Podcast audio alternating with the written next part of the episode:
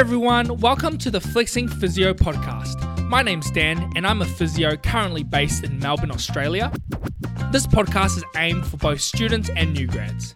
In this podcast, there will be lots of fun banter and cool guests. Now, let's get into this episode.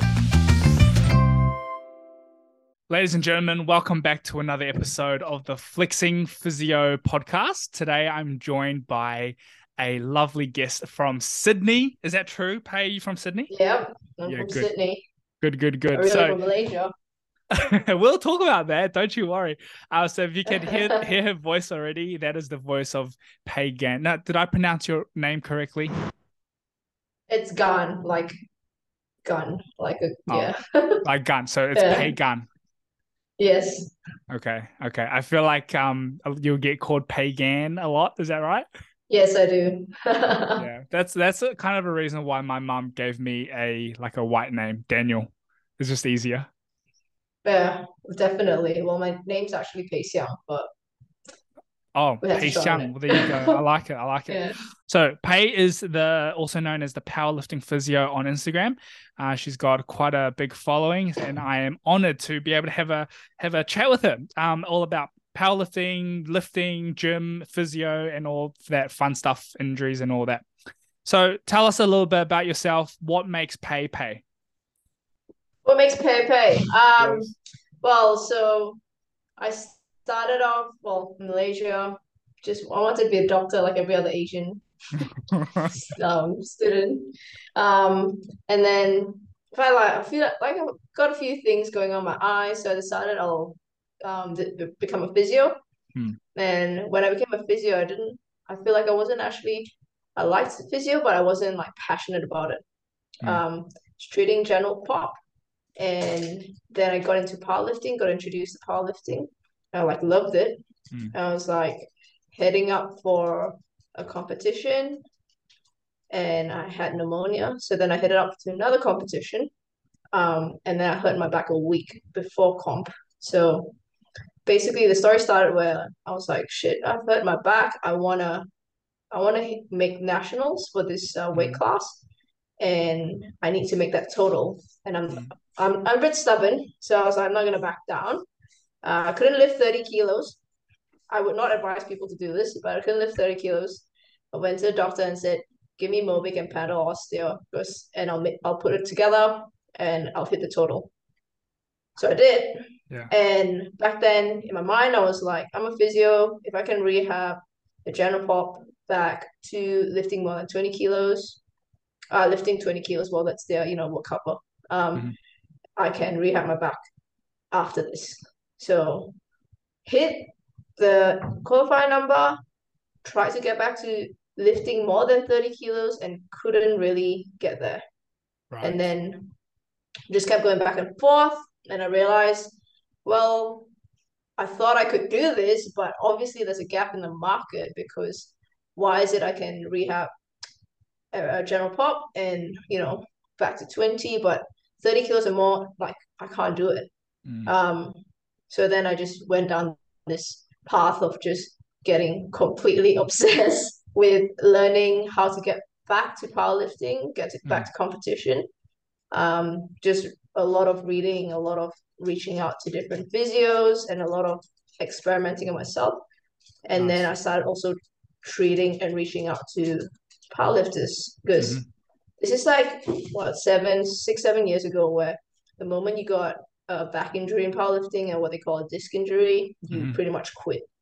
So it was a Right. bit of a different kind of environment back then. People would tell you to quit, people would tell you to stop, people would be like, what kind of what I had a, I had someone that said like um something along the lines it was caring, but something along the lines of like what would a good physio do? Mhm. and that really like that pissed me off. so I was like I'm gonna find a way, and Yeah. so that's how like it all started basically. Awesome. No, that's a really good story. I think a lot of physios would resonate with that.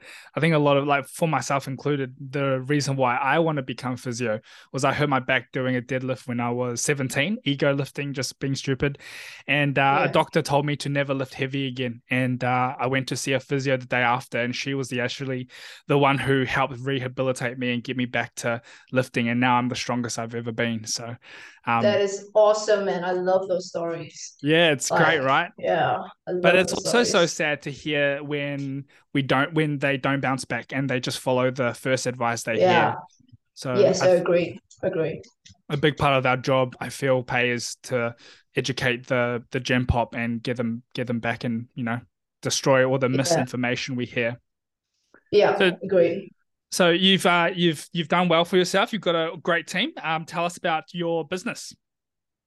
Uh, so my business is PB Physio.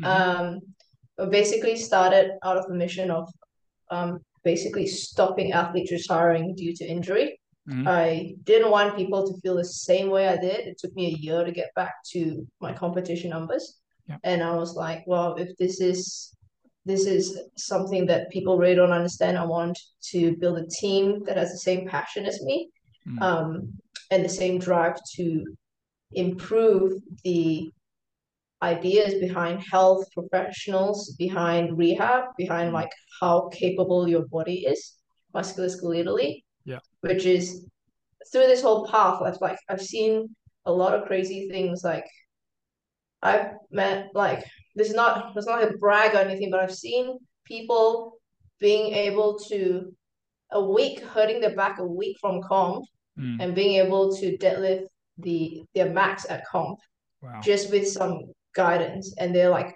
the week before they couldn't even bend down so yeah. it's just like crazy how the body is that malleable with yeah. the right guidance and the right i guess belief as well for yeah. sure 100% I, i'm not sure if you if you're into the tennis yeah. But um, well, recently, I, I, was no when Roger Federer retired, dude. I can't watch it. fair enough. Fair enough. I love um, Federer. yeah, he he's the goat. He's no one can beat him. Yeah. But recently, I've been watching Aussie Open because I'm based in Melbourne, and uh, Novak had oh, a yeah. hamstring issue. He tweaked it in a warm up match leading up to the Australian Open, but he ended yeah. up taking the title, and that's just amazing. You know how that how awesome, man. The human body, as you said, truly is so adaptable and just amazing. Yeah. So, um, so would you say the the main type of client and patients that you see would they be lifters?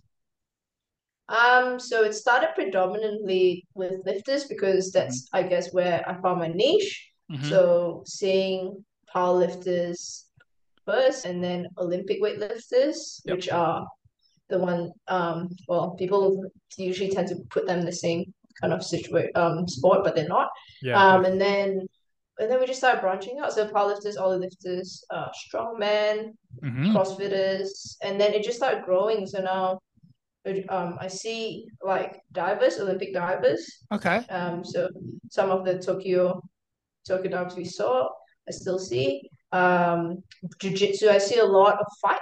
Okay. Which I don't really put too much up on my social media, but I actually started gaining people started getting interest in it. So I'm like, okay, I'll put up on my social media. Yeah. Um, gymnastics, like random stuff like synchronized swimming, sea mm. swimming, um, sprinters, athletics, just a whole bunch of of a variety of sport basically. Yeah. Um, and then also still the general pop trying to get them into getting a bit more of a healthy lifestyle. Absolutely. Yeah. Fantastic. Mm. So, a uh, question from one of the listeners. Um, this person's name is Shabzillion. Great name. Um, she wants to ask. I'm assuming it's a she. Uh, could be a he. But uh, this person wants to ask, what's the most challenging you thing you find in your career? So, great question, Shab. So, the most challenging thing I find in terms of as a physio, mm. um, the business owner side of things and the physio side of things is pretty difficult to juggle. But as a physio, being able to communicate with your patient or your athlete, especially when they have like deadlines to comp. Mm. Sometimes there won't it won't be pain free, but the communication that you have with that you have to have very transparent and set down really good expectations with your athlete to what you want to achieve. So the Tokyo 2020 was not, not going to change the date. So you gotta start from there and work your way back versus just assuming everything is gonna go like Yeah.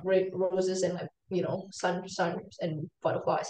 Yeah. So expectations, um, and actually getting the athlete and and you collaborating to form the best result Mm, because with athletes it's a very fine line between you when you go up and compete you are among the best of the best Mm. so it's not actually just about your technical proficiency because you are all technical proficiency it's your mind and how fast you can adapt how Mhm. quickly you can adapt in competition because everything goes wrong in competition Oh yeah. yeah, so being able to prepare them enough to pivot as quickly as possible and have that mindset, Yeah. plus that men- the mental and that physical strength together, and being able to rehab it at the same time. So Yeah. that's the most challenging thing, especially with different personalities. Yeah, Definitely. Yeah. When I when I first started working, I found athletes, especially the ones with the deadline, some of the most challenging humans to work with because they Yeah. want to do whatever they're trained to do. And to hear that they potentially can't compete, it breaks their heart. So I can Yeah. uh, empathize on that on some level. Um, another question we had from Ebony, she wants to ask, what's the most common injury you see in the clinic? That is a hard question. Um, in lifters, I would say the most common would be lower back. hmm lower back pain. I have a special interest in um, bone socket joint. so I'm obsessed with shoulders and hips. So, yeah, but the most common thing would be lower back. Um, and what I would say is when you in uni, what you learn is you always learn to target just that body part.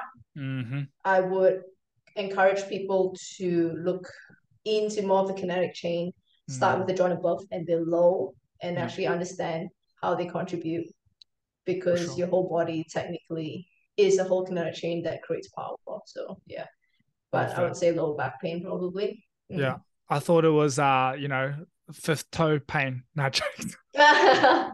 Fifth metatarsal. yeah. No, that's that's really good advice, Pei, and uh, that's the reason Yeah. why I have this podcast is so that we can get these clinical gems for from uh, people like yourself. So that was really Mm. valuable. Clinton Tran, he wants to know. Uh, you kind of touched on this before, but how do you treat an athlete who has sustained an injury during comp prep? First of all, the first thing I would do, Clinton, is I would start with like having a great discussion with them and Mhm. telling them, you know, getting deadlines down, figuring out what when it hurts, at what weight, especially what movement, what point of the movement, trying to get as specific as possible. All right. Then what I do is I do my same old systematic um assessment. I make sure everything's systematic, make sure, and obviously with my clinical knowledge and everything, I put them all together. Mhm. But you need to be as systematic as possible. You need to be as structured as possible. Yeah. Sometimes when people, when athletes come in and you haven't seen athletes and they tell you they're so and so, it kind of clouds your judgment because you get nervous. Mm. But you need to treat them almost exactly the same as how you're assessing everyone else. Otherwise, you miss things. Yeah. So think of the person as a blank slate. Mm. Find their their goals, find their deadlines, and just get all the numbers down, be as systematic as possible, and start communicating with them on how you're going to get them to where they want to be. Mm. I love that. The answer is very long, but I'm not gonna go on with yeah the rest of that. I would just say start start very simple and just be confident enough to get correct data. Yeah. I think a lot of the things that you've just mentioned lies on building that good foundational rapport with the person in front of you. No matter if they're an athlete or no matter if they're an 80 year old person, you've got to build that Yeah. rapport so you gain their trust so that they know that you've know got, you've got their back. yeah, ex- literally, physically and literally. Yeah. Yeah. Awesome. Next, Gen Podiatrist, um, they want to ask, how do you train slash maintain strength through injury? It's a really good question. Oh, okay. That's a great question, Jen. Um, Mm. there's in terms of there are multiple ways you can do that, Mhm. and that comes to programming as well. But what I do is actually when I'm treating them, I find movement deficits or active mobility movements that they need require to be able to do that. So let's Mm. say if I say a squat, looking at their hip um, ranges, looking at their uh, where they move their center of mass, looking at Mm. how their technique. And what I do from there is I give them exercises before, like pre-activation exercises, Mhm. just for one set before they do their squat. Let's say they're having pain at 100 kilos squat. Mhm. What I'll do is I'll treat them, I'll try the pre-activation exercises, and I'll work their way up with the Mhm. squat. Mhm. At that point that I feel that they, if they sometimes they can get to 100 and it's like great. Magic. But sometimes if it doesn't, yeah. Um, and it works if you just do the right thing, sometimes it really works well with the right people. Yeah. But if it, it doesn't, drop the weight, go go up to where they can. So if they can do 80, that's still training. Yeah. Um, what else I would do? I would communicate with the coach. So I'm like really open with communicating with coaches and sending them emails. For sure. Um, I'll do stuff like pause, pause Mhm. squats, let's say, or tempo, because Mhm. tempos will actually this you're still loading the muscle enough because there's more time under tension. Yeah. But you are making them aware of where they are in space. So the Mhm. likelihood of them um, getting out of the position is a lot slimmer. Yeah. And then you can also like there's so many variations like box squats. Mhm. So this is on the topic of squats, obviously. Yeah, yeah, Or if you really can't squat at all, which most of the time is unlikely, yeah. yeah. um, start training, making sure your upper body is still strong. Bicep curls. Um, training, yeah, lots of it. No, and then training, training movements in those positions. Yeah. The the worst thing you want to do is just completely stop Yeah. because that's gonna make it so much harder to get the patient back to what they're doing pre-injury, and they get a lot more, I guess, mental um the confidence they the Mm. confidence just goes down a lot as well.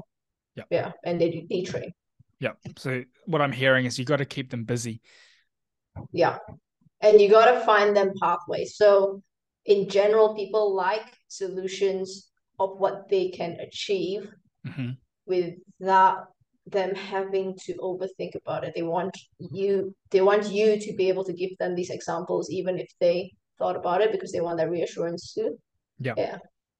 I, I like that. Do you do you ever play around with isometric? For example, in, in a squat position, the bar is underneath the the rack, so you're pushing into it as hard as you can. Do you ever play around with that? I do play around with isometrics when I'm trying to isolate and um, teach them a certain movement pattern that Right. I want them to achieve. So let's say a diver has pain jumping from like uh, three quarters knee bend to full hip extension. Mm, Um, and I feel like they're too upright when they're jumping and they start too much on their toes. mm, I would actually pull them back and do some isometrics there where I'm like, okay, I want you to keep your core on. I want mm. you to stay in your heels and I want you to push from your heels to your toes and feel that pressure. So it's more of a proprioceptive thing. Mm. Um, yeah, but it just that's just an example. Like it can vary so much. Yeah. Yeah.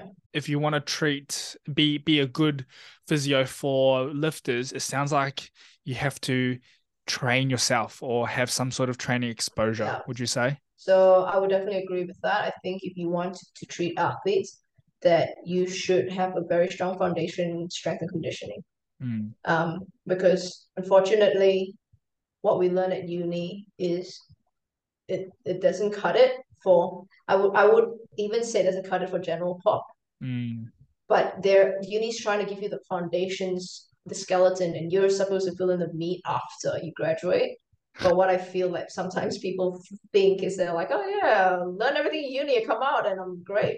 It doesn't work that way. Like nah. the yeah. direction you want to go, go in as a physio has there's so many things like obviously the most popular thing is is sport, sport Mm, but you can't learn everything you have to fill in the meat and just if you Mm. want to go treat athletes you need strength and conditioning and i believe that if you want to treat athletes you should feel what it feels like you know under the barbell under under like in this condition of you know, I even tried like gymnastics and stuff like that just to feel what my athletes felt. Yeah, yeah. Um, and then the more you feel, the more you learn, the more you understand emotionally as well what they go Yeah. through heading up to Yeah. comp, the more sure. you can keep having that passion to grow. I love Mm. that. That's good advice. Very good advice. Uh, next question is from Ali Rowan. She is a CrossFitter. Um, she wants to ask you, how do you approach and educate uh, people with back pain that's worse doing deadlifts compared to squats? Okay, so that's a good question. How do you edu Mm. educate people deadlifting that's worse doing squats?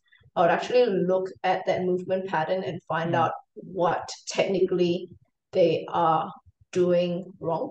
Mhm. And by when I say wrong, I know in the whole community it's starting to go, oh, there is no wrong. Yeah. there is a wrong and there is a right, but Yeah. it's a spectrum, guys. So Yeah. what I would what I would say with CrossFitters, if they're more um been in the sport for quite long, Mm, I would say I, I think I've spoken to you about this. I, I would say they're more in the over specialized spectrum of what how I talk about it, where mm, they are so strong in their low back extensors and their quads mm. that they're only using their low back extensors to lift. So they actually the technique looks really good, Mm. but the, the ribs are coming up and they're just Mm. really using your the lower back extensors to jam into that. Yeah.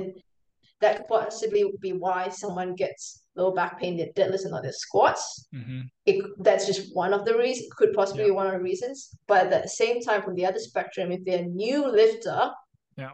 that's when they might be losing their tightness and going into an overflexion. Um, but that's just from a physio perspective because I don't have the pa- the patient in front of me. Sure. Yeah. I would suggest you start with like trying if it's from the first, like if the Mm. person has been um crossfitting for quite a long time and they're having deadlift issues, Mhm. I would suggest that you teach them how to brace through their core Mhm. better, get their ribs in a stack position with their pelvis Mhm. so that they can push with their legs rather than their low back. Yeah, Right. get them to find the center, their center of gravity over just trying to use their low back, which is going to be the strongest muscle. Sounds good. Mm. I think you answered that really well, Pei. She Um, can send me a message on Instagram and I will I will um delve into it a bit more. Yeah. I was like, oh, don't get too complex. get no, you can you can get full nerdy, get full nerdy with her. I'm sure she's Yeah. actually uh rec- I think she's recently graduated as a physio, so I'm sure Oh, she'll really appreciate um you um hitting her up as well. Um okay, Yeah. last lucky last question is from Joey Lee Paul. Uh, she's a chiro student, I believe. Um, she wants to ask you, how do you address wrist pain in a low bar squat? Ooh, great question, Joey. So most of the time, wrist pain does not come technically from the wrist, especially in a low bar squat. Why? Ooh. Because when you go under a bar in a low bar squat, Mm. do you know how much shoulder external rotation you actually need? You need A lot, yeah, And if and you need some thoracic extension as well.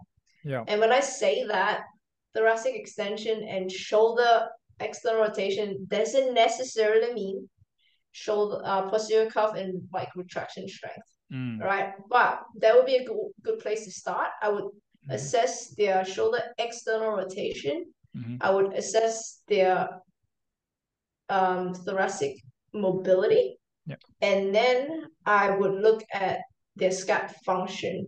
Mhm. So a lot of times, because all we do is sit at our desk and we don't ever lift our arms, serratus anterior, lower traps, yeah, very, very good um muscles to target Yeah. to get a bit more of that anterior tilt, uh, sorry, that posterior tilt of the scapula so that the shoulders Yeah. come back. Um, and get a bit more of that retraction so the chest opens up. So then your wrist doesn't extend to you have to do the work. Your shoulder does it. Love it. So a lot of times comes more from your shoulders and your your scap complex versus your wrist. Your wrist Yeah. is the victim. Well, there you go. Yeah, well, that that's exactly what you said before. Is that when you when you have a pain in a particular joint, assess above and below. In the wrist example, there's not much below, so assess up Yeah. and have a look at Yes. what you can change Yeah. up there. No, that's really good. Agree. Yeah. All right. Well, that's all the questions we had for today. I think you answered them all really well. Um, I do want to end this this episode on a bit of a special note. Um, being that you're from Malaysia, my wife is also Malaysian, and recently I went back to Malaysia to see um, her mum and dad, so my in-laws, for the first time, and I survived. So that's that's you good survived. news. Congrats. I survived. barely, barely. I've got three toes left. I did cut off seven of my toes, but we won't talk about that. they they feed you lots of durian as well. They tried to force feed me durian, but I kept gagging every time I smelt it. So I'm I haven't been converted yet. Do you? Do you I'm assuming you like durian. My grandfather used to own a durian farm, so I'm not a fan of it anymore. But I Oh, just okay. people tease me about it all the time, and they're like, "Oh, I don't like durian." I'm like, I don't really care for it, man. But all right, I'll eat it if it's there. Oh, okay. So you're you're uh, indifferent about it. Well, is Mm. is there one Malaysian food that you really really miss or you really really love? I really like um jackfruit and mangosteens. What mangoes? What? what? Mangosteens. What's that? It's fucking. Oh, I'm not supposed to swear. It's delicious. What? Ah! It's like this purple round thing, and then on the inside there's this white flesh, and it's just like sweet and it's great, man. Just type it. What what what uh what food do you miss that's not a fruit? I was thinking In like Malaysia, lemak or roti canai, but you give me you give me two fruit. Come on, man.